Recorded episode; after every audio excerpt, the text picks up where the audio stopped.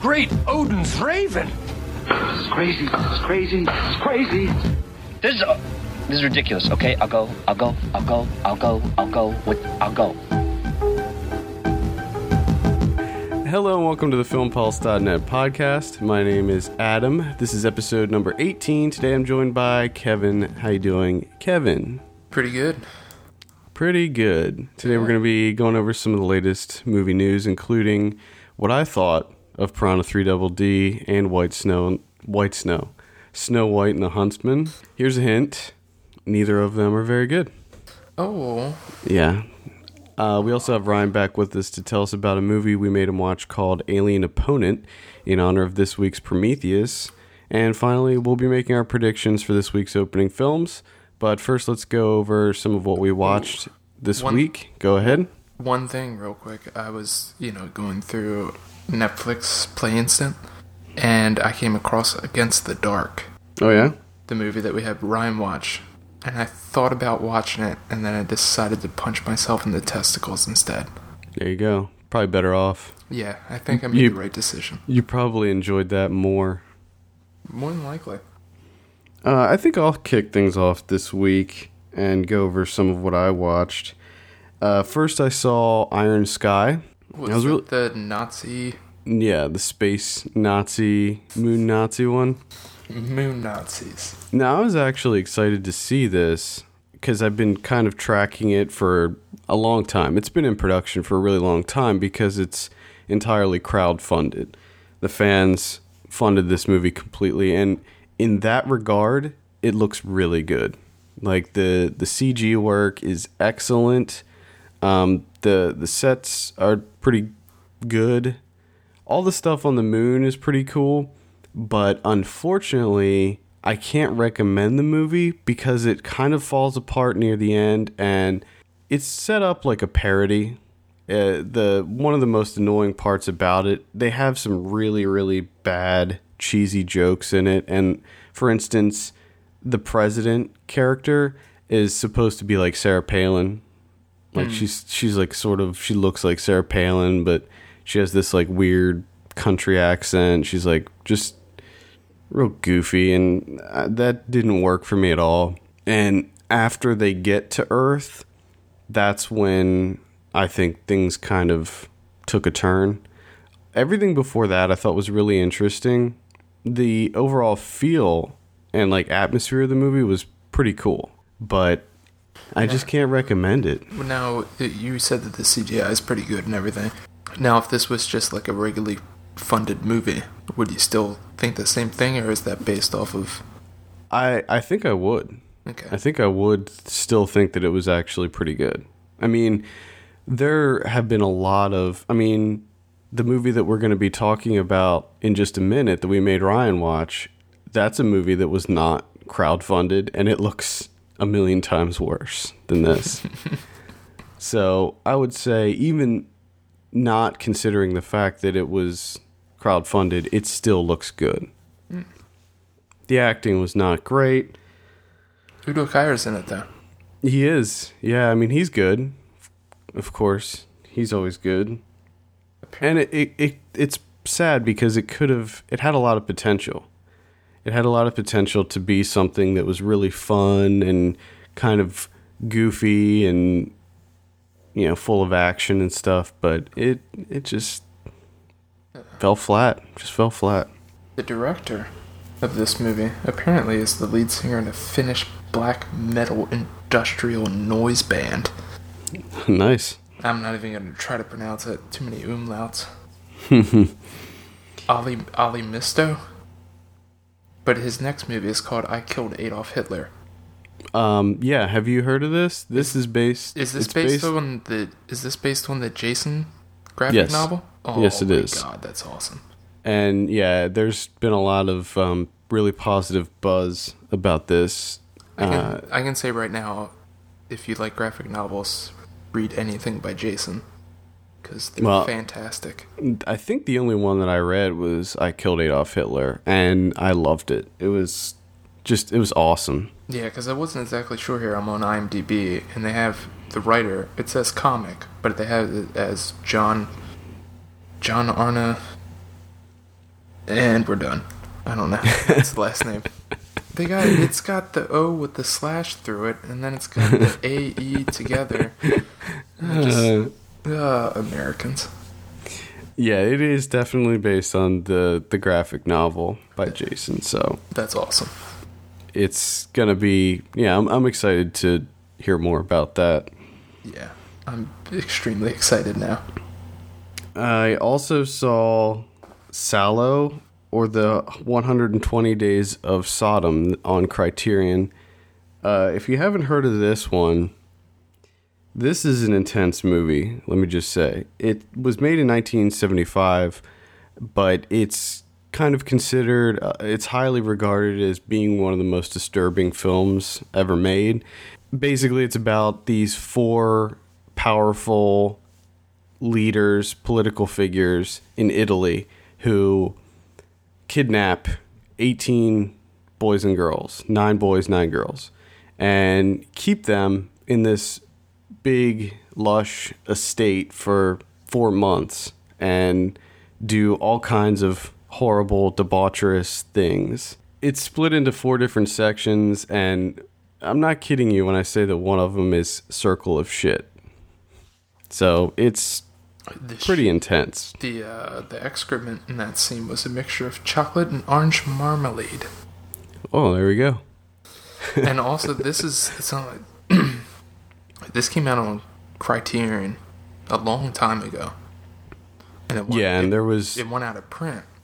right. Really? There was some issues with that. Yeah, so if you have a Criterion with a white ring around the hub, they go for like six to like eight hundred dollars on eBay. Yeah, and it is to note that it is back in print mm-hmm. now, and it's even on Blu-ray. Yeah, But the original Criterion cut, they they came out with it, and then they ran into some issues with the director Pier Paolo Pasolini. His estate had some issues with Criterion and stuff, so that's what happened with that. But they got it back, and I mean, all you got to do is look at the Criterion cover, and you'll know that you're going to be in for some pretty intense stuff. And I thought it was going to be one of those things where, oh, it was made in 1975, so probably what happens in this movie is not, you know, it's it's tame for nowadays, for today's viewing, but no, it's still very intense. the apparently the scene where they eat they're forced to eat excrement was a metaphor for consumer capitalism. Oh, the, yeah, that's when when I say that it's an art house film, everything is symbolizes something else. Yeah, I think and it's one I of think everything's mostly symboli- symbolism of probably like Mussolini. Uh, there's a lot of symbolism regarding fascism. I'm I'm not gonna say I liked the movie because it's not one of those movies you can say that you liked. I respect it. I was gonna in re- say that's that's the better word for it. Respect it. Yeah, it is tough I- to say. Yeah, I liked it. Yeah, I respect it in regards to the historical significance and just from a filmmaking standpoint. Like this movie was so far ahead of its time. I mean, I still don't even know if we got there yet with it, but it was it was intense. It was just if you're a, a real lover of film, if you're real like cinephile, it's probably worth a watch. But if you are easily offended or have, you know, get get nauseous when seeing horrible things, maybe avoid it. Apparently, he was murdered before this premiered. Yeah, he was. He was murdered. And it was banned. I mean, it got banned in several countries. It's still banned in several countries because it's considered pornography. And it's one of those things where after watching it, I was left wondering how much of this is art and how much of it is just exploitation. It's one of those movies that really makes you think about that because it is very pornographic. Yeah, but I mean, I think it depends on. I think it's tough for us to try and understand that because we haven't. I mean, we live in America, which is, let's face it, pretty awesome. We don't have Yeah. terrible fascism and tyrant regimes and all these, you know, torturing and all this crazy shit. So, I was- you know, maybe I- he was just trying to make a point. Yeah, I mean, it was definitely some a, a political statement for sure. I just wish that they got their comeuppance at the end. Like, and- maybe that's a spoiler on a movie that was made in 1975, but it it felt the movie felt very much like Hostel. I mean, Hostel had to be directly influenced by this movie, and the thing that made the Hostel movies worth watching is the fact that the bad guys, you know, get get their just desserts in the end, and hmm. they didn't really discuss that, and and that was kind of the interesting thing was the end of this movie. I mean, the the very end scene in and of itself was a statement. So Well, you got to remember a lot of a lot of those people really don't don't don't get what they deserve. that's true. That's absolutely true. But And maybe that, maybe he's just like a like a pessimist. That's the way he views the world. Uh, I hope not. Well, maybe he murdered himself if that was the case. I don't know. Let's go ahead and talk about your movies because the only other two that I saw were Snow White and Piranha. So we'll talk about your movies and then we'll we'll get into those Well- afterwards. Well, I finally got to see. We need to talk about Kevin. Yeah, it's another pretty heavy one. It was pretty heavy. It was. uh I enjoyed it. My wife did not like it, and she was really, really into. She wanted to see this movie so badly because she read the book. And I, and I I remember when she read the book because she was so into it, and she was really let down by the movie. I didn't mind it. I thought it was a good movie, but after she told me what you know sort of let her down about it, I could see that if I've read the book before I watched this movie, I probably would have been let down too. Yeah, maybe. I mean, I don't know what happened in the book, but I really like I really liked the feel of the movie. It felt almost like a comedy. A very dark comedy mm-hmm. with the music and I liked the the inappropriate use of the music. Like the music didn't match the scene at all, mm-hmm. and I like it I like it when they do that in movies. Yeah, I think she, mostly what she was telling me is, in the book they more, they discuss more about the mother. It's more about the mother and how she feels responsible and how she struggled so much in raising the kid. And, uh, they explain more why he did it, like what his, why he killed who he killed. Well, I mean, I felt like the movie was about the mother. I thought that it was more about the mother than Kevin. I mean, in my review, I believe I wrote that it's more of a character study on the mother, Tilda Swinton's character, and how she is doing everything that she can to try to get this kid under control and love him, and it's just nothing works. Yeah, well, the book the book seems different than what the movie is, which is not really a bad thing. I mean, I'm I'm one of those people that don't think of when you make a movie based on a book, it should necessarily be. compl- No, I agree. completely I- true. It should just be more like inspired by the book. I mean, if you want to change some things here and there, that's fine. And that's why I don't read, for the most part, I don't read books before a movie. I, I rarely read books that are based on a movie, or uh, that a movie's, you know, being adapted into. Yeah, but that For- that kid was a bastard. He was pretty evil. God. Both both the grown up and kid version Yeah, I have him. to say, uh, Ezra Miller, who plays Kevin, he he does a really good job of playing some evil people. Yeah, he played kind of a messed up person in uh what was the movie? It was called it it came out I think last year as well. Another Happy Day. And that was that was sort of he played a messed up kid in that too. That was a pretty decent movie. He was, I think his first role was that after school movie by uh, Antonio Campos. I have not seen that. I have not seen it either. I've heard about it though, and I want to see it.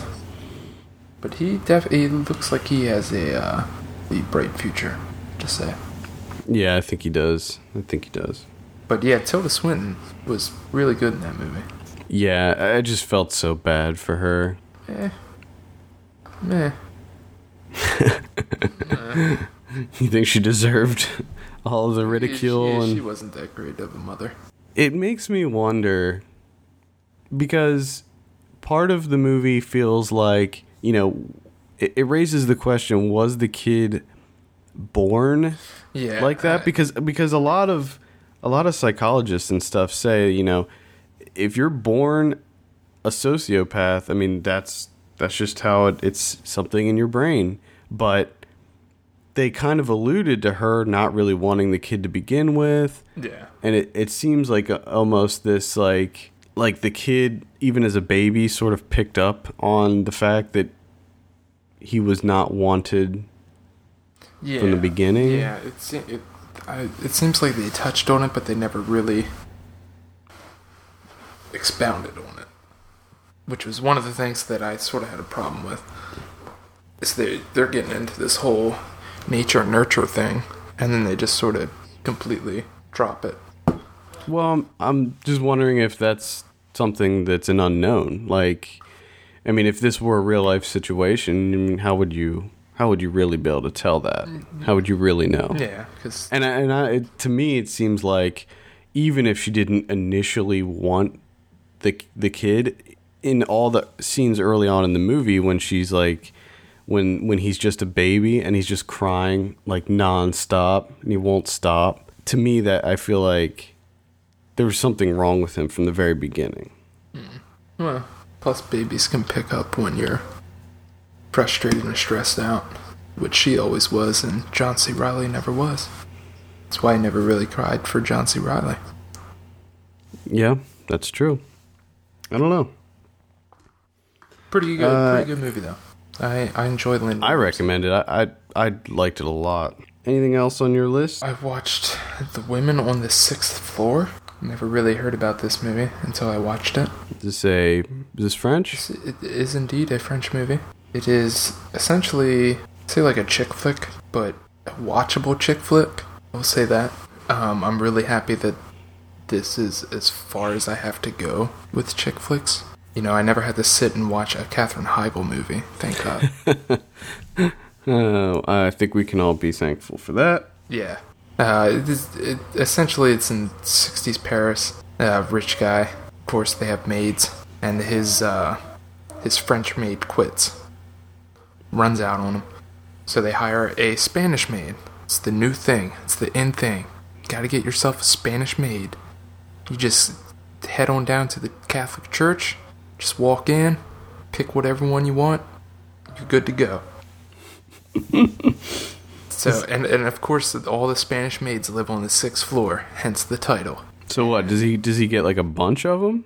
No, he gets one, but it's it's it's a young it's a young Spanish girl, and he inevitably falls in love with her because he's sick and tired of his rich lifestyle in France, and all of his friends and stuff are stuck up and essentially dead inside, and all the Spanish maids are full of life and drinking and partying all the time, and he gets sucked in and he gets he gets obsessed with Spanish culture. Hmm. And then it sort of goes on from there. Doesn't sound like my cup of tea. Uh, I mean, it was all right. Help is on the way. That's the tagline. Help is on the way. Mm-hmm. It's on the way. It's a, well, it's not really even on the way. It lives two floors above it. All you gotta do is go up the spiral staircase. You're good to go. But yeah, Yeah. it was uh, there was some there was some funny parts in it. I mean, if you're looking for a, a lighthearted movie, I guess, or a chick flick that you will be able to tolerate, it's on Am- or it's on Netflix Play Instant. So there you go. Uh, have you seen anything else? Summer Hours, which is also on Netflix Play Instant by Olivier Asias. sounds sounds about right. S Asayaz. Asias. This was uh, another French movie. Uh, pretty much your typical uh, like family movie, family tensions, family drama, where the you know the, the three kids all get together for their mother's birthday. It's like 75th birthday. They have this huge estate, beautiful, all this land, beautiful house. Apparently, their great uncle was this famous painter. So they have this whole collection of paintings and all this stuff. And then she passes away. So the oldest brother is in charge of, you know, divvying everything up. And he wants to keep the house and everything for the kids and their kids. And the other two want to sell. They want to sell everything and just they want money because of various different reasons. And it's sort of, you know, all the emotions that go into trying to make those decisions. It was it was pretty good. This is on Criterion. Mm-hmm. And stars Juliette Binoche. Yes. I like her. Yes, I'm a fan of her as well. It's from uh, 2008. I might have to check this out. Yeah, the movie that he made after this was Carlos. Mm. That got him some some uh, pretty big recognition. I it looks like- wa- was it. I, I think Carlos was actually like a mini series. I don't know. It's like five hours long. I know that. I no, never saw it, so I don't know.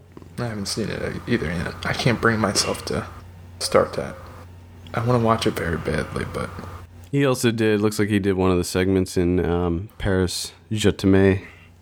Mm-hmm, Which is like the only one of those types of movies that I can actually say I enjoy.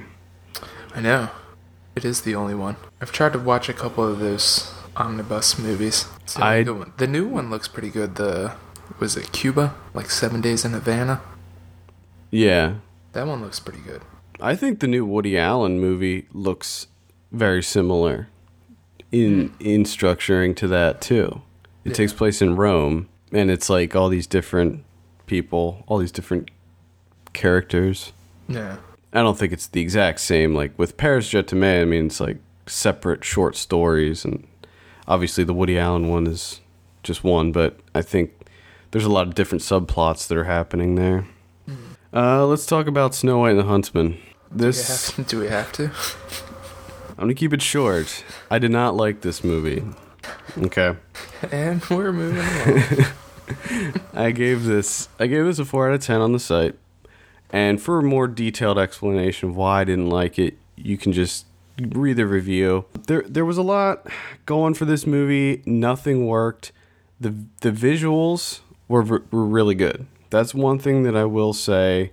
To its credit, there it was a very visually pleasing movie. However, there were certain aspects of the visuals that were put in there like that didn't make any sense. Like they were just kind of um, superfluous, I guess. Additions to the movie, like where there was no point. They just put certain things in there just to put them in there, and that that really bothered me because the movie was already too long and it was extremely dull and extremely boring. I will say that none of the cast really had any kind of breakout performances. I didn't have a problem with Chris Hemsworth. I thought Charlize Theron overacted. I thought she was like she was just on 11 the whole time. Mm. She was like yelling at the top of her lungs like every conversation and it was just like, "Whoa, this is this is just too intense. This is too much." yeah. And Kristen Stewart, I'm sorry, but I just do not understand how she's so famous. Because she was Twilight, man. It's Twilight. yeah, but still, I mean, Twilight. that doesn't mean that she should get other roles. I mean, they they kind of they made they cast her in Twilight, so they got to see that through. But I mean, come on. And I really liked Adventureland. Like she was she was fine in that, but this no. I was gonna say because she wasn't she wasn't too bad in uh really the only thing I've ever seen her in is Welcome to the Rileys. Well, she's not been in No, a lot, a lot of stuff. Into the Wild. I haven't seen that. Panic Room. when she was a little. That's right. She she was Jodie Foster's daughter in Panic Room. Yeah, but The- was, this, was that the pinnacle of her work? I would say Adventureland. I really liked Adventureland. But I mean, she wasn't like the main character in that or anything. And they didn't she doesn't have a whole lot of dialogue in Snow White. She doesn't speak a lot, but when she does, it's just like, "Oh god, just I hope this is over." Like she has this big monologue at the end where she's kind of rallying the troops and she leads this huge battle, which is completely unbelievable. Like, why would this you know, 16, 17 year old girl be leading an army into battle? And earlier in the film, they show Chris Hemsworth trying to teach her how to fight and defend herself. And then all of a sudden, The, she's leading an army and she's like fighting in a in a huge war against men that are twice her size. uh, I mean, it's ridiculous, and that's just. I mean, that's just it's just tip, a tip of the small. iceberg. Yeah, that's just the tip of the iceberg. The other thing that I did like was the the dwarves, I was the eight say, dwarves. I remember you telling me about them, and I just checked to see who the other ones were, and Eddie Marsan is the dwarf. I love Eddie Mm-hmm. Marsan. He's awesome. great, great cast for the dwarves. I mean, we have Ray Winstone, Bob Hoskins, Nick Frost, uh, Eddie Marsan, as you said, Toby Jones. I mean, these these are like top notch actors, and they're in this very very sidelined role as the dwarves, and they though they were the best part of the movie.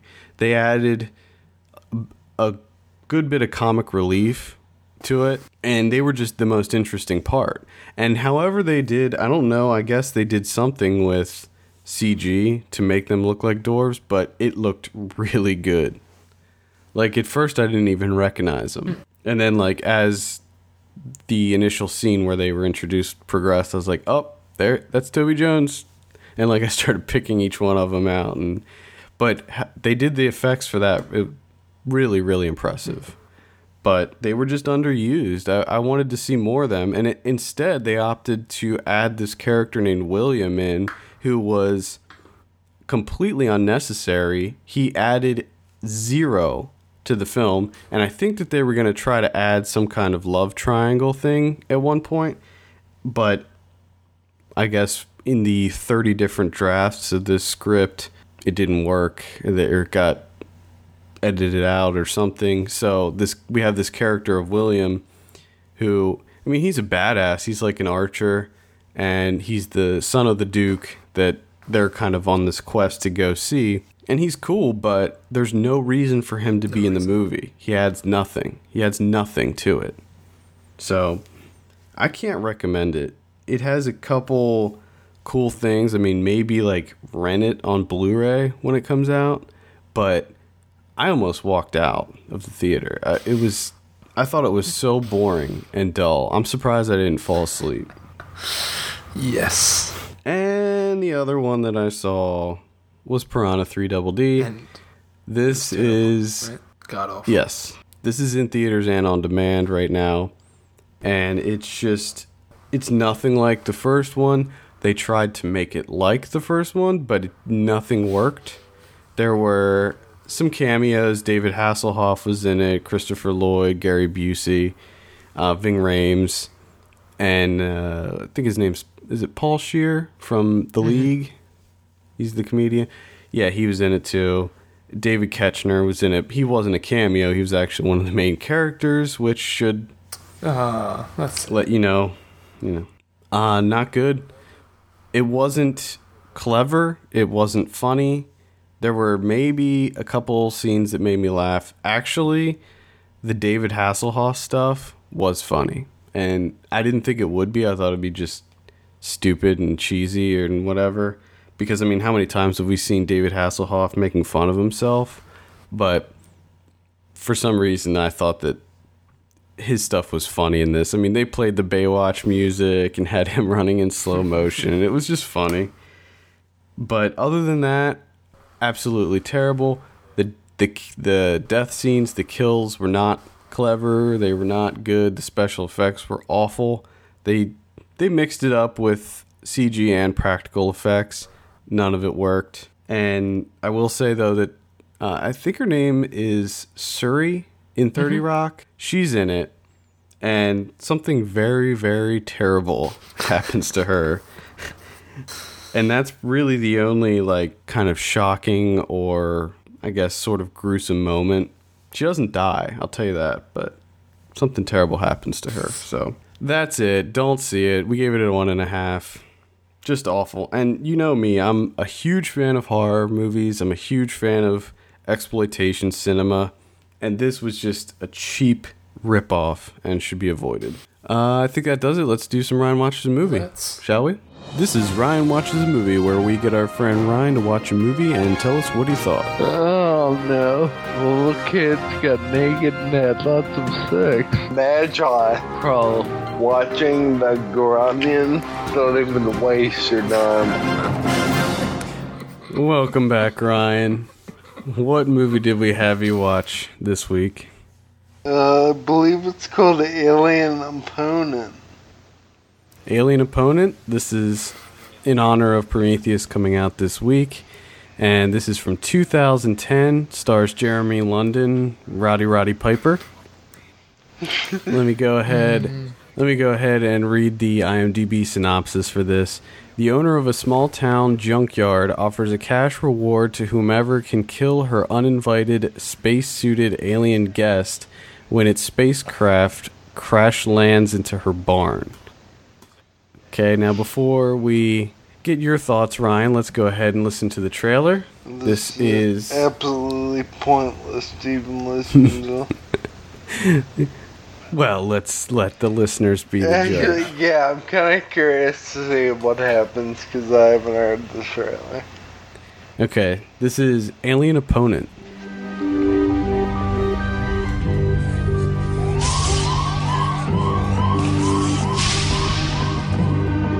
That there goes one of those good for nothing spacemen like on TV.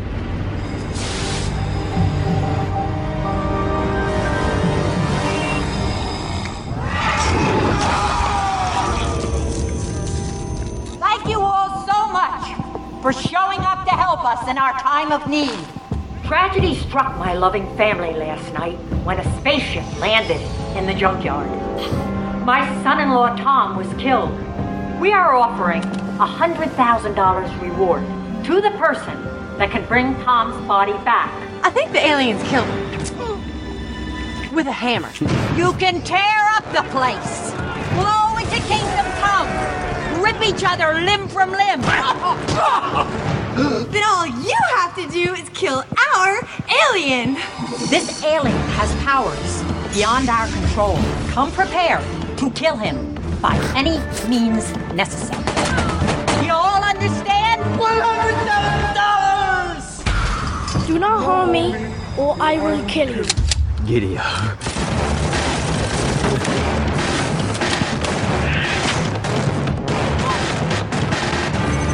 Sounds like it gets pretty intense. Yeah, it does. huh? All right, Ryan, why don't you tell us about this? I need to start off before I forget. When the kid said, when he said, like, do not harm me, I will kill you or whatever. There was a kid, there was like a 12 year old kid that got his head chopped off, and the alien picked his head up and spoke through his head. Yeah, I saw that in the trailer. That was pretty exciting. Great special effects work, uh, by the way. This movie was far and away a waste of my time, far and away a waste of anyone's time, waste of the director's time. I mean, I'm not really into B movies, but this apparently this is the best B movie ever. But I thought it was fing the worst thing ever. Yeah. I was uh, not excited about it all. There's horrible acting. The plot, I don't even need to explain to you the plot because after like 20 minutes, it doesn't even. The plot has no bearing on that kind of story. I'm really surprised that I mean Jeremy London was never really a big actor to begin with, nor was Roddy Piper, but the fact that they're in this really shows how the mighty have fallen. Well, isn't Roddy Piper in a couple other shitty movies? No, he's in all kinds of bad stuff, yeah. They both are. Has uh, with Well- has Jeremy London been in anything good besides Mallrats? No, I don't Yeah. think so. And see, y- a funny story with, with Jeremy London. Uh, for years, I didn't realize that Jason London they were like twins. I always just thought it was the same person. and I, n- I never realized because I never really knew him by name. I was just like, oh, it's the guy that was in Mallrats and Dazed and Confused. I didn't realize that. And one of them's real screwed up, right? Which is Jeremy the one that's yeah, all Jeremy's screwed the one that's all screwed up. He was on Celebrity Rehab with Dr. Drew. And he got uh, He got- yeah, supposedly he, got was ki- the whole the whole kidnap he was- story. yeah he was kidnapped and forced to. Yeah.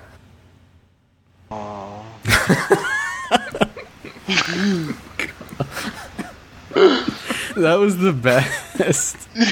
Oh, Oh my god. I wanna, I wanna take like 20 or, yeah, not 20 minutes, like an hour, and completely tear this movie apart.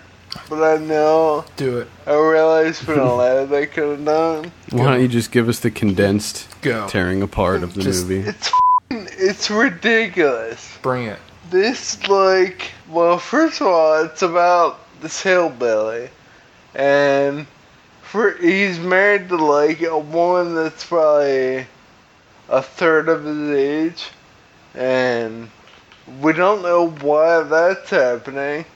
But actually, to tell you the truth, at first, I thought it was his daughter You know, I until until I saw him kiss her. Then I thought maybe they were from York County.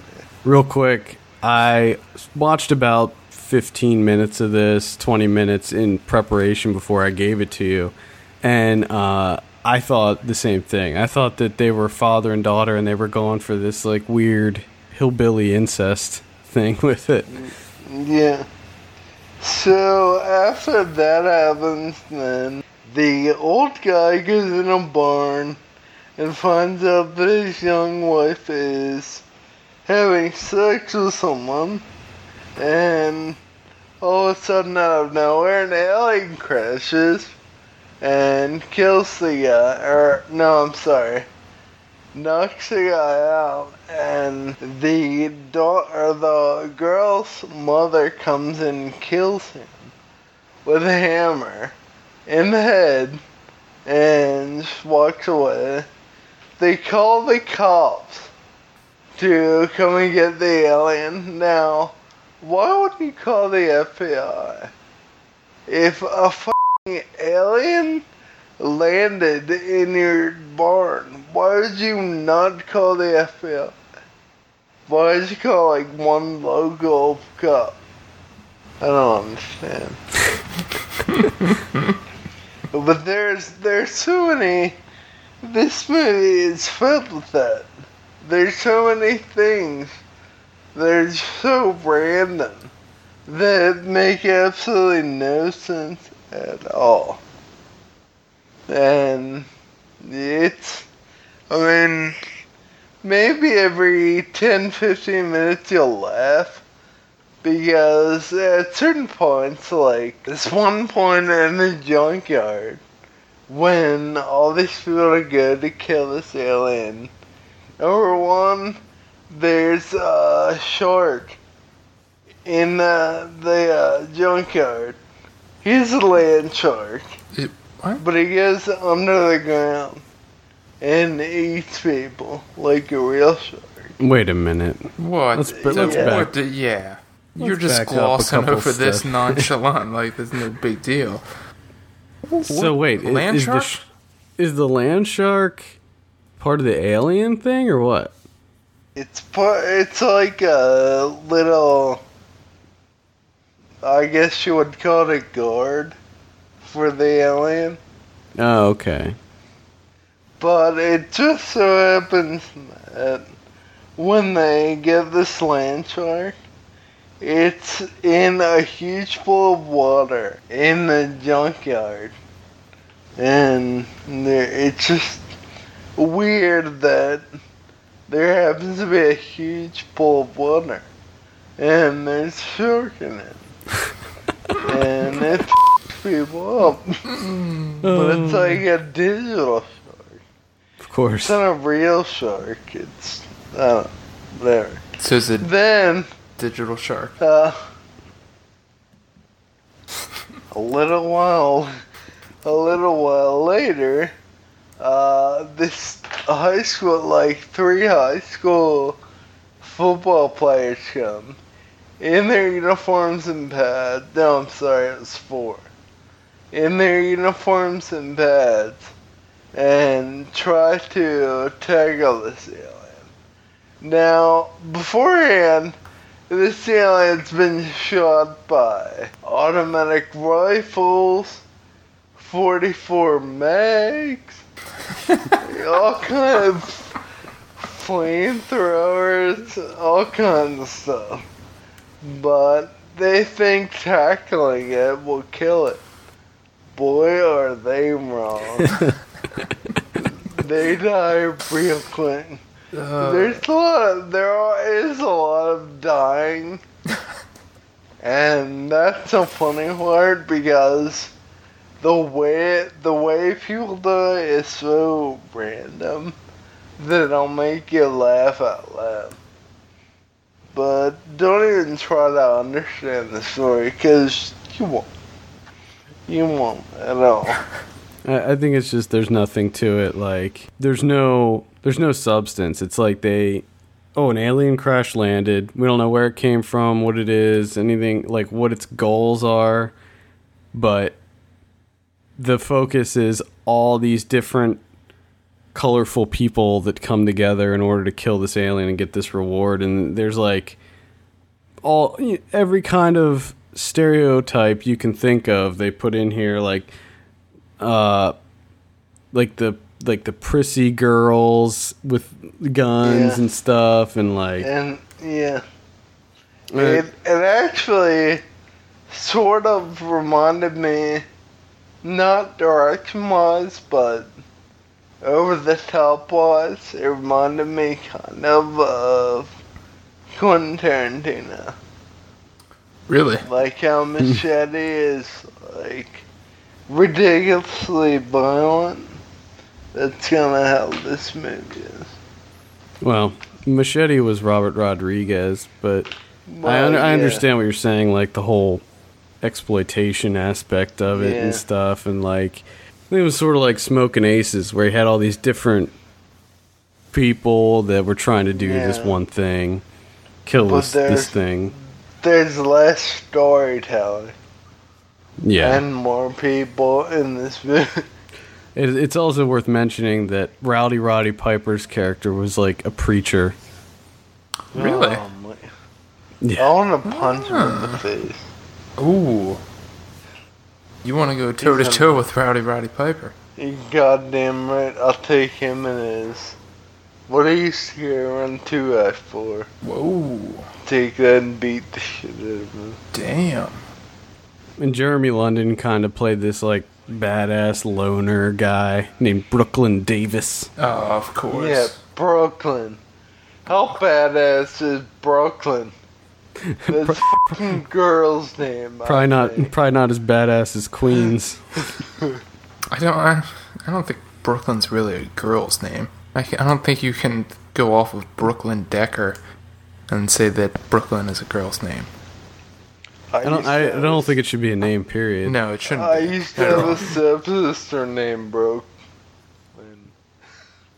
Ah, Brooklyn? Oh, so you're going Brook space Lynn with two N's. Well, yeah, Okay. yeah. I I assume uh, the Brooklyn and this movie probably have the name because He's- he was they're yeah. sort of going white trash. Yeah. Well, I don't, I don't think Brooklyn's really white trash. It's more hipster than anything. I'm going by the Ted Redband trailer because he totally says Brooklyn. Does he? Yeah. So let's talk about the director briefly, Colin Theys. Yeah, but I'm kind of interested. What else did he do? He only did a couple other things, probably nothing worth mentioning. Before Alien Opponent, he did a movie called Banshee with three exclamation points. Uh, well, he- and that he- means it's three times the fun. You're damn right it is. yes, it is. uh, and then before that, he only did two short films. He has a movie coming out called Steve Niles Remains.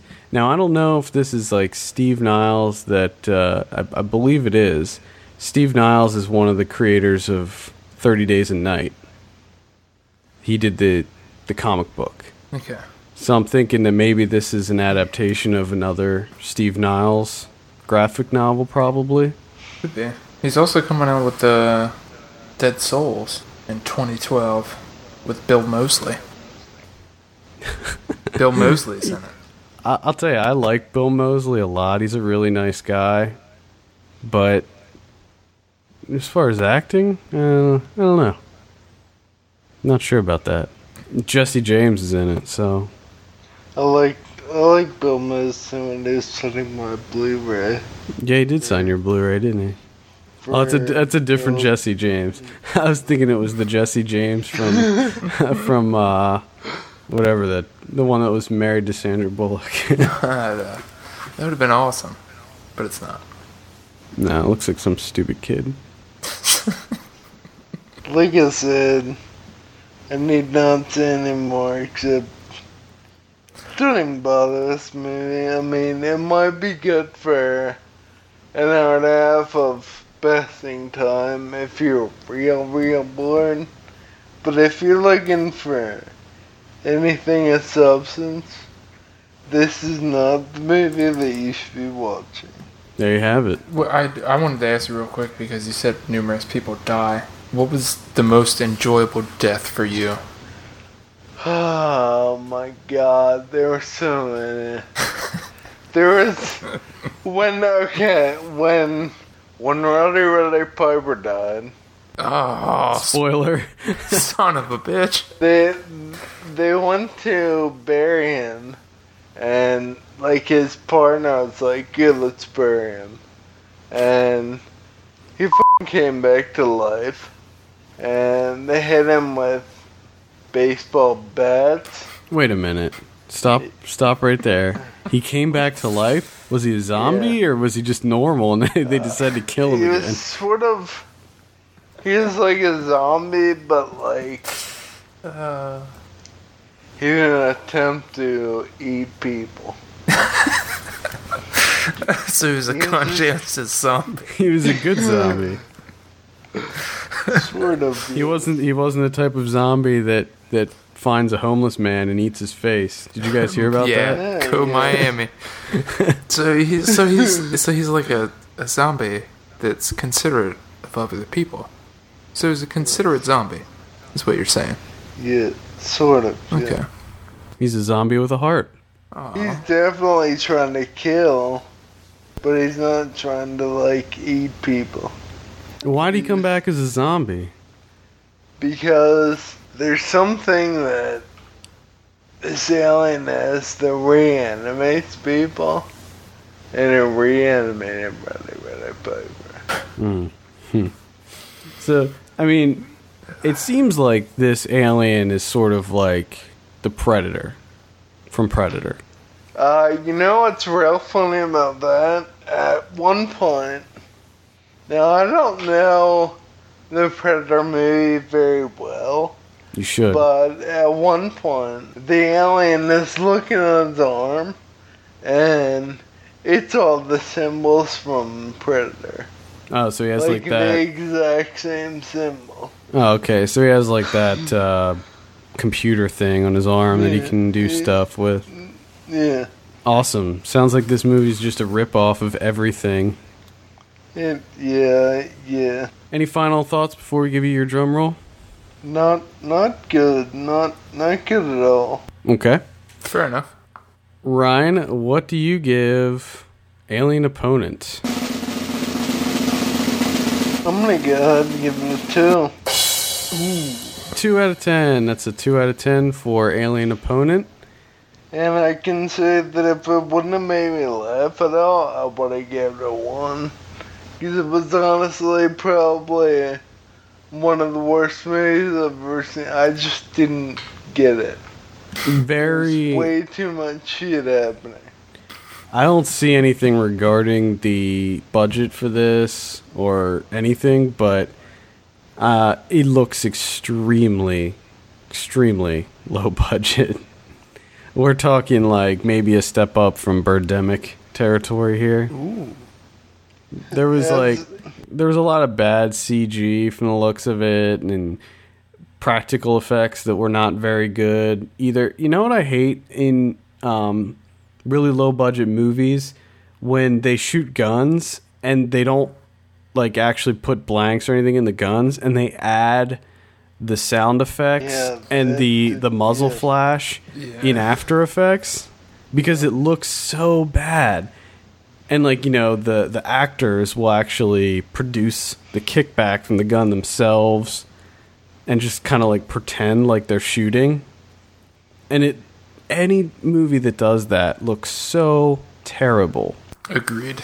As a side note, uh, look up the guy, I can't even say his name. I assume it's Kyle Carvin?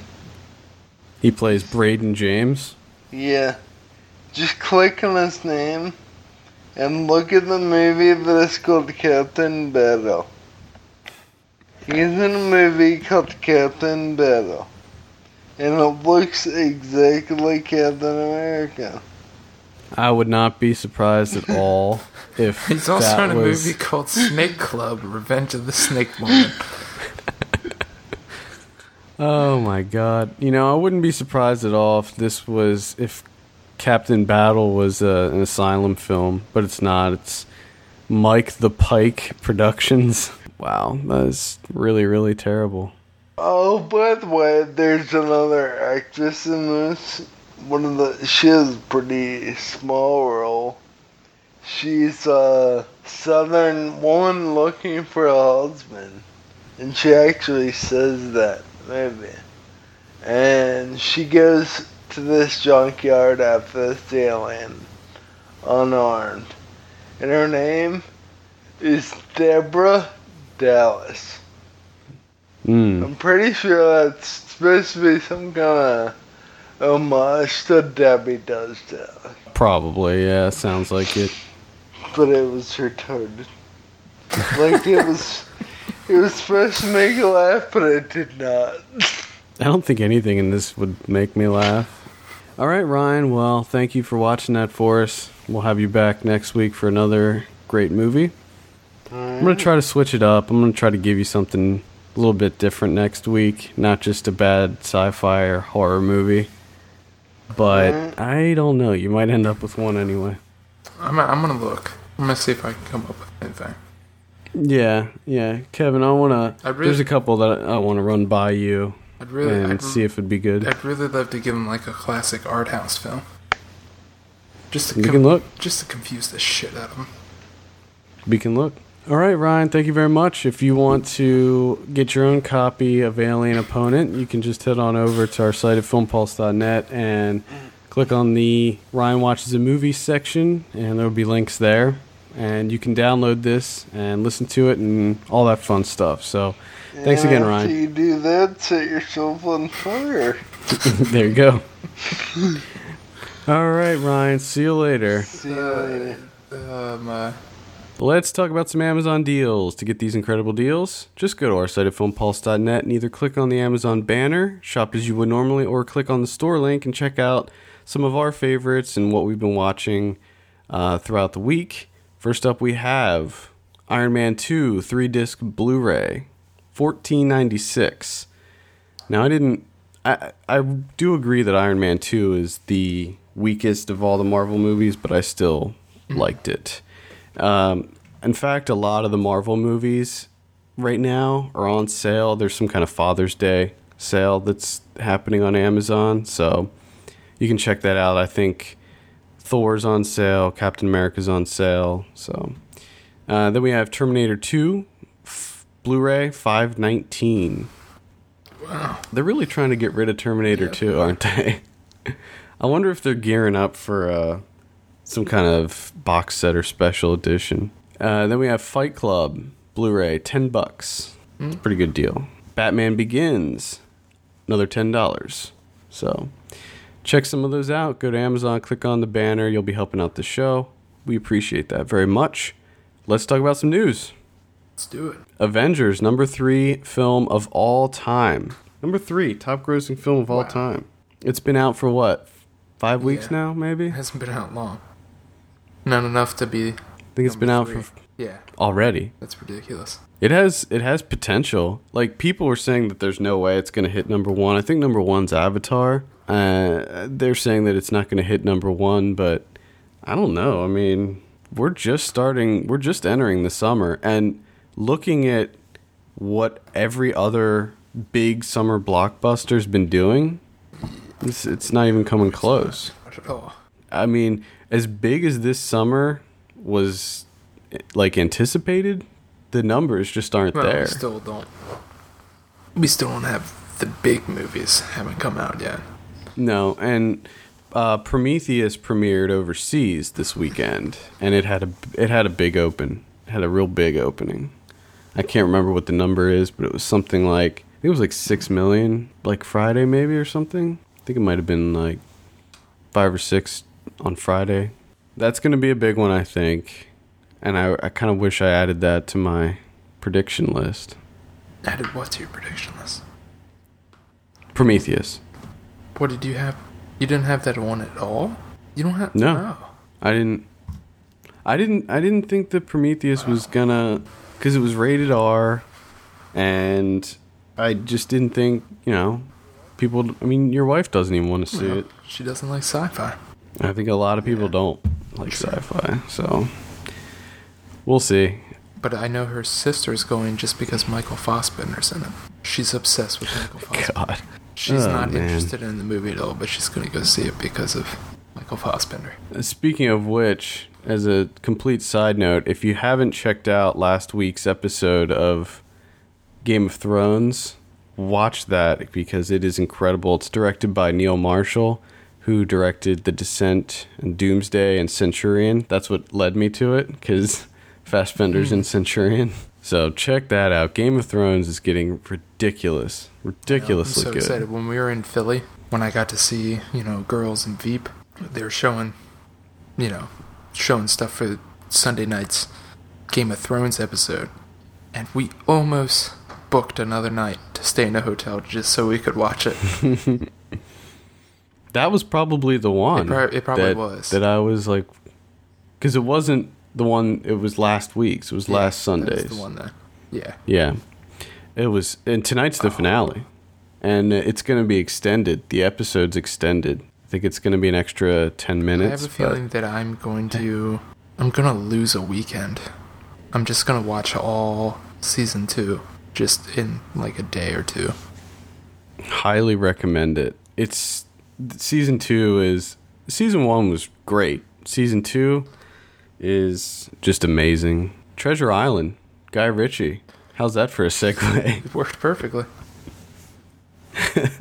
What do you think about this? Why? Why? Why is this happening? And what what happened You know, to I- Guy Ritchie? Well, you know, I didn't mind the first Sherlock Holmes. I thought the second one was okay. It wasn't great. I, the action scenes were out of control. Yeah, I like I love the way he does this sort of slowed down fight scenes. yeah, I was just I was really hoping that after Sherlock he would go to something because I was figuring that he was doing Sherlock to get financing for like his own idea. I don't- and I was hoping that after the two Sherlock Um, movies he would go and do his own thing. But apparently not. I don't know. I'm starting to believe that he just kind of caught lightning in a bottle with Lock, Stock, and Snatch, and just I mean, not, not nothing he's done has been at that level since. I liked RocknRolla, but it just it was nowhere near the same level as Snatch. And although I enjoy the Sherlock movies, uh, they they definitely have that Guy Ritchie feel to them, but there's just something missing. I think that maybe it's because he makes them more family friendly and PG thirteen and stuff. Maybe he can't go for the real gritty adult dialogue and stuff like that. And I think Treasure Island will probably work and it'll make a ton of money and it'll be a, a completely average action adventure. I think that it's being produced by the same guy that did the Sherlock movies. Mm-hmm. So I would have a very strong feeling that it's going to look exactly like the Sherlock movies, just with pirates. Let's talk about, let's move on, because I mean, I think that that. It'll be fine. I mean, whatever. We won't see it for another three or four years, probably Yeah, anyway. I So think that, I think it's pretty much time, and it probably already has been, to just sort of give up on Guy Ritchie. I don't. I don't think. Yeah, I think getting it's, there. It's not happening. I mean, remember when Snatch came out and we were just was amazing. it blew our minds. I remember we went to go see it the day it came out in theaters, and it was just an enlightening experience. Uh, let's talk about the Drive sequel, Driven. Driven.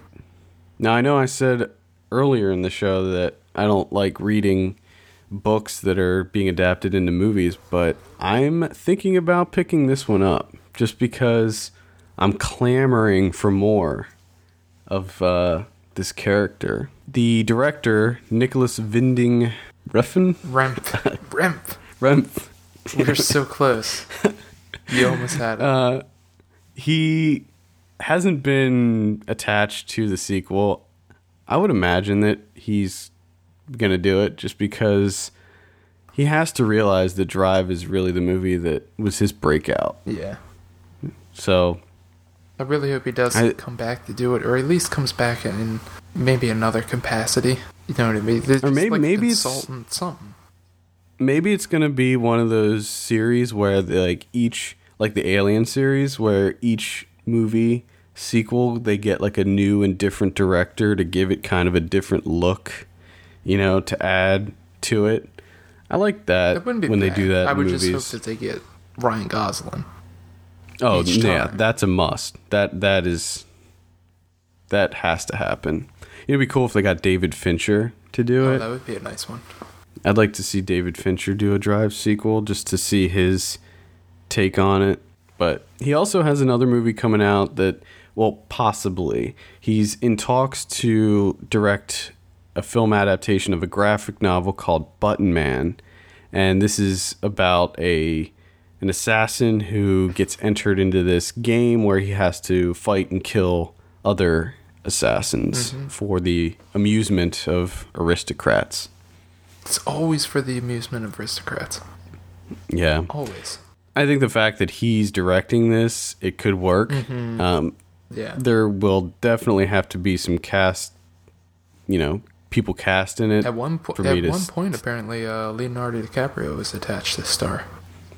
Well, that would work, I think, but we'll see. Um, to me, that that whole story of oh, it's you know killing each other for sport or a TV show or whatever, it's old. Um, it's just yeah. let's move on. Let's do something else. I mean, we've been seeing that concept since what? Well, in movies, Running Man probably in the 80s, but I mean, Most Dangerous Game and the lottery and all that stuff that was m- Yeah. much before that even. So Yeah. It's it's been done. But like me and you were talking, number one, if anyone else was directing this movie, I I wouldn't care. It wouldn't even be no, we wouldn't even be reporting No. on it. No. But I, with the idea of this movie, I'm just really excited to see his style of just cool, just stylized violence. Hmm I'm up for it. So I'm excited down. for Button Man. As long as it has a sweet 80s synth Oh track. yeah, you put in a soundtrack. electro soundtrack to that. It's gonna be awesome. Yeah. So I think it's going to be cool, and I think the Drive sequel's going to be cool. If you want to know any plot details or anything like that, you can check out the article. You might not want to know anything, so I'm not going to say anything on here about story details. So Yeah. And you had some news? I have uh first one is apparently Spike Jonze's new movie. I don't know if you've heard about this. Is it It's untitled. Is it- There's no title for it yet, but eh, there's an idea.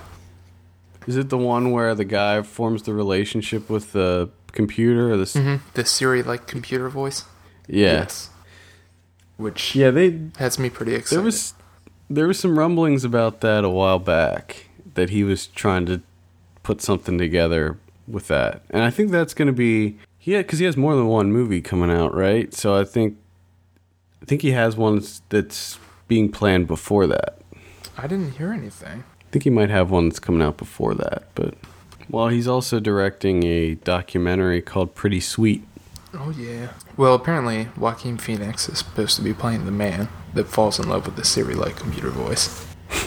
And I, I I never asked you have you have you seen the the Master trailer? yes, he looks. What do you think about that? Damn good in that movie. I'm Yeah. very excited, extremely excited, because that was like the perfect teaser. Because I don't understand how it plays into what the movie's about. Like the teaser is completely off basis of what the movie's supposed to be about. Well, well, I think that the Joaquin Phoenix's character somehow, I think he like gets in trouble and then somehow joins up with Philip Philip Seymour Hoffman's Yeah, like the religion. yeah, We'll call it a we'll call it a religion, but we'll put air quotes up. air quotes religion cult. I was really digging how it was mhm. filmed. It looked like it looked like it was right from was the 50s, late 50s. Yeah. No, he's yeah. P.T. Anderson is amazing. It like it looked really good. I mean, it looked it had that like vintage old camera feel to it. Looked awesome.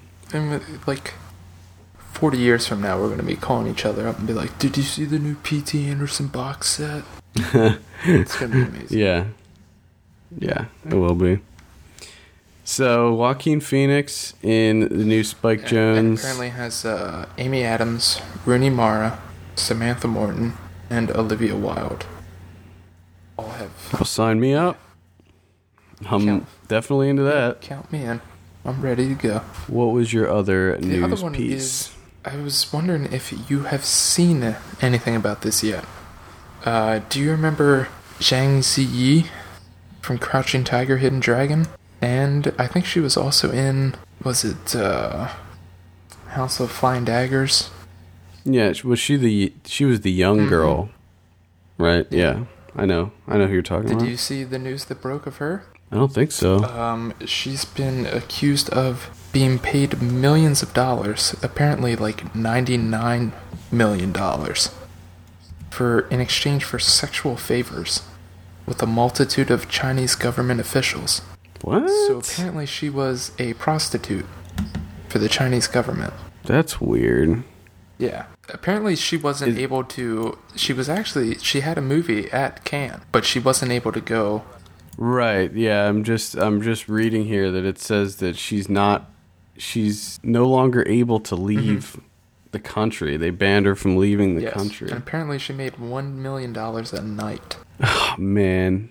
She's I really like her. Well, too. no, I well, I'm looking at another one. It says 110 million dollars, not 99.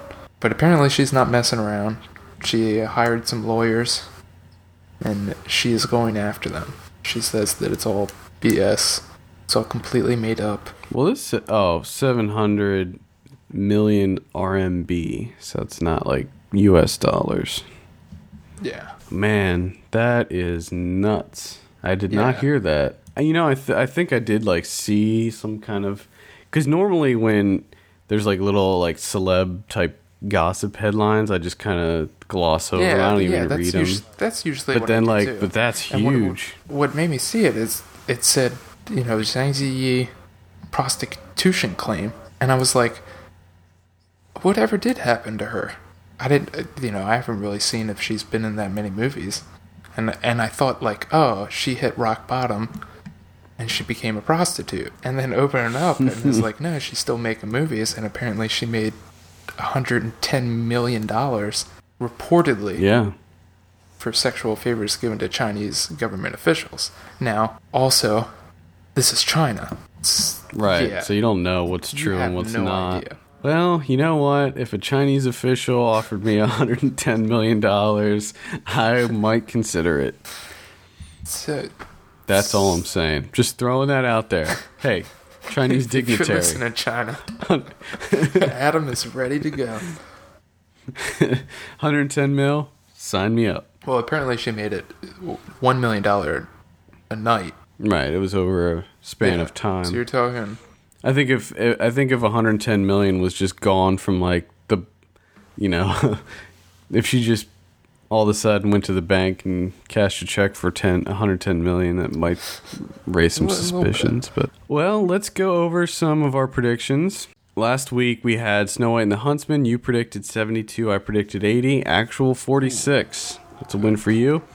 Battlefield America. You predicted nine. I predicted 13. Actual 14.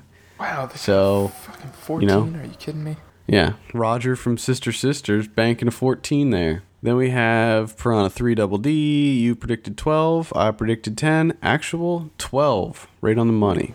Nice. Uh, let's do some predictions for next week. We have Prometheus coming Sounds out. right. Yeah. What what do you um what do you what do you, what are you giving Prometheus I here? uh, Eighty-two. 82. Okay. I'm gonna say shit. That's a good number. Right, 83. Then we have Madagascar 3, Europe's Most Ooh. Wanted. The one that stole headlines at Cannes this year.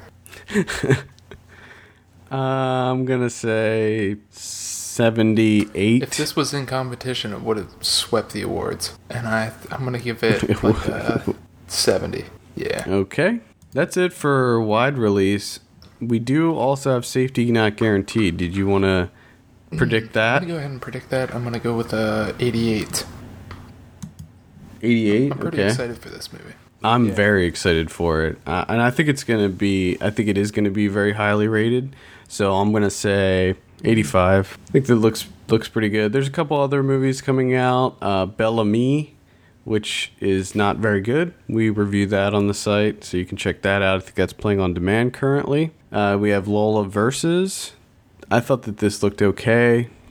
Didn't look No, great, Yeah. but uh, I like that uh, Greta. Was it Greta Gerwig? Is it Gerwig or Gerwig? Greta Gerwig. I like her.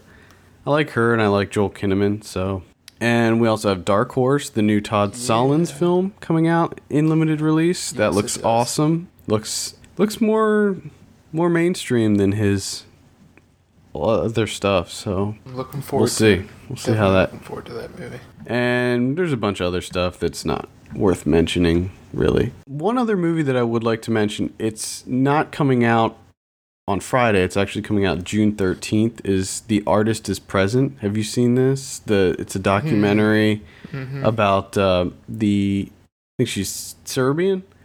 Her name's uh, Marina Abramovic. And she did a, she, she's like a performance artist and she does these like, these uh, live paintings things. And she did, I think she did one at the Museum of Modern Art where she sat in a chair still for 738 hours or something like that.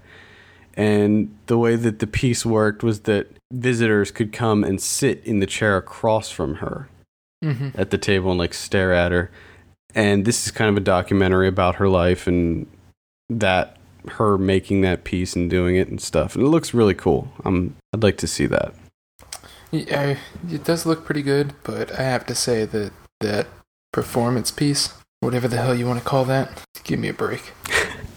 give me, give me a fucking break. She got a million dollars probably to, to sit in a chair Give at me a table. fucking break. Uh, sh- I mean, she's she's uh, that's what she's famous for is doing these live Yeah. art things. So. You- Bravo. That's what you're famous for. I sat in a chair still for hours and let people look at me. Good on you. I still want to check it out. It it seems like it could be interesting. Maybe after watching it, you'll have a newly found appreciation No, I have, For I have a art feeling form. that I'll probably be more pissed off than I am right now.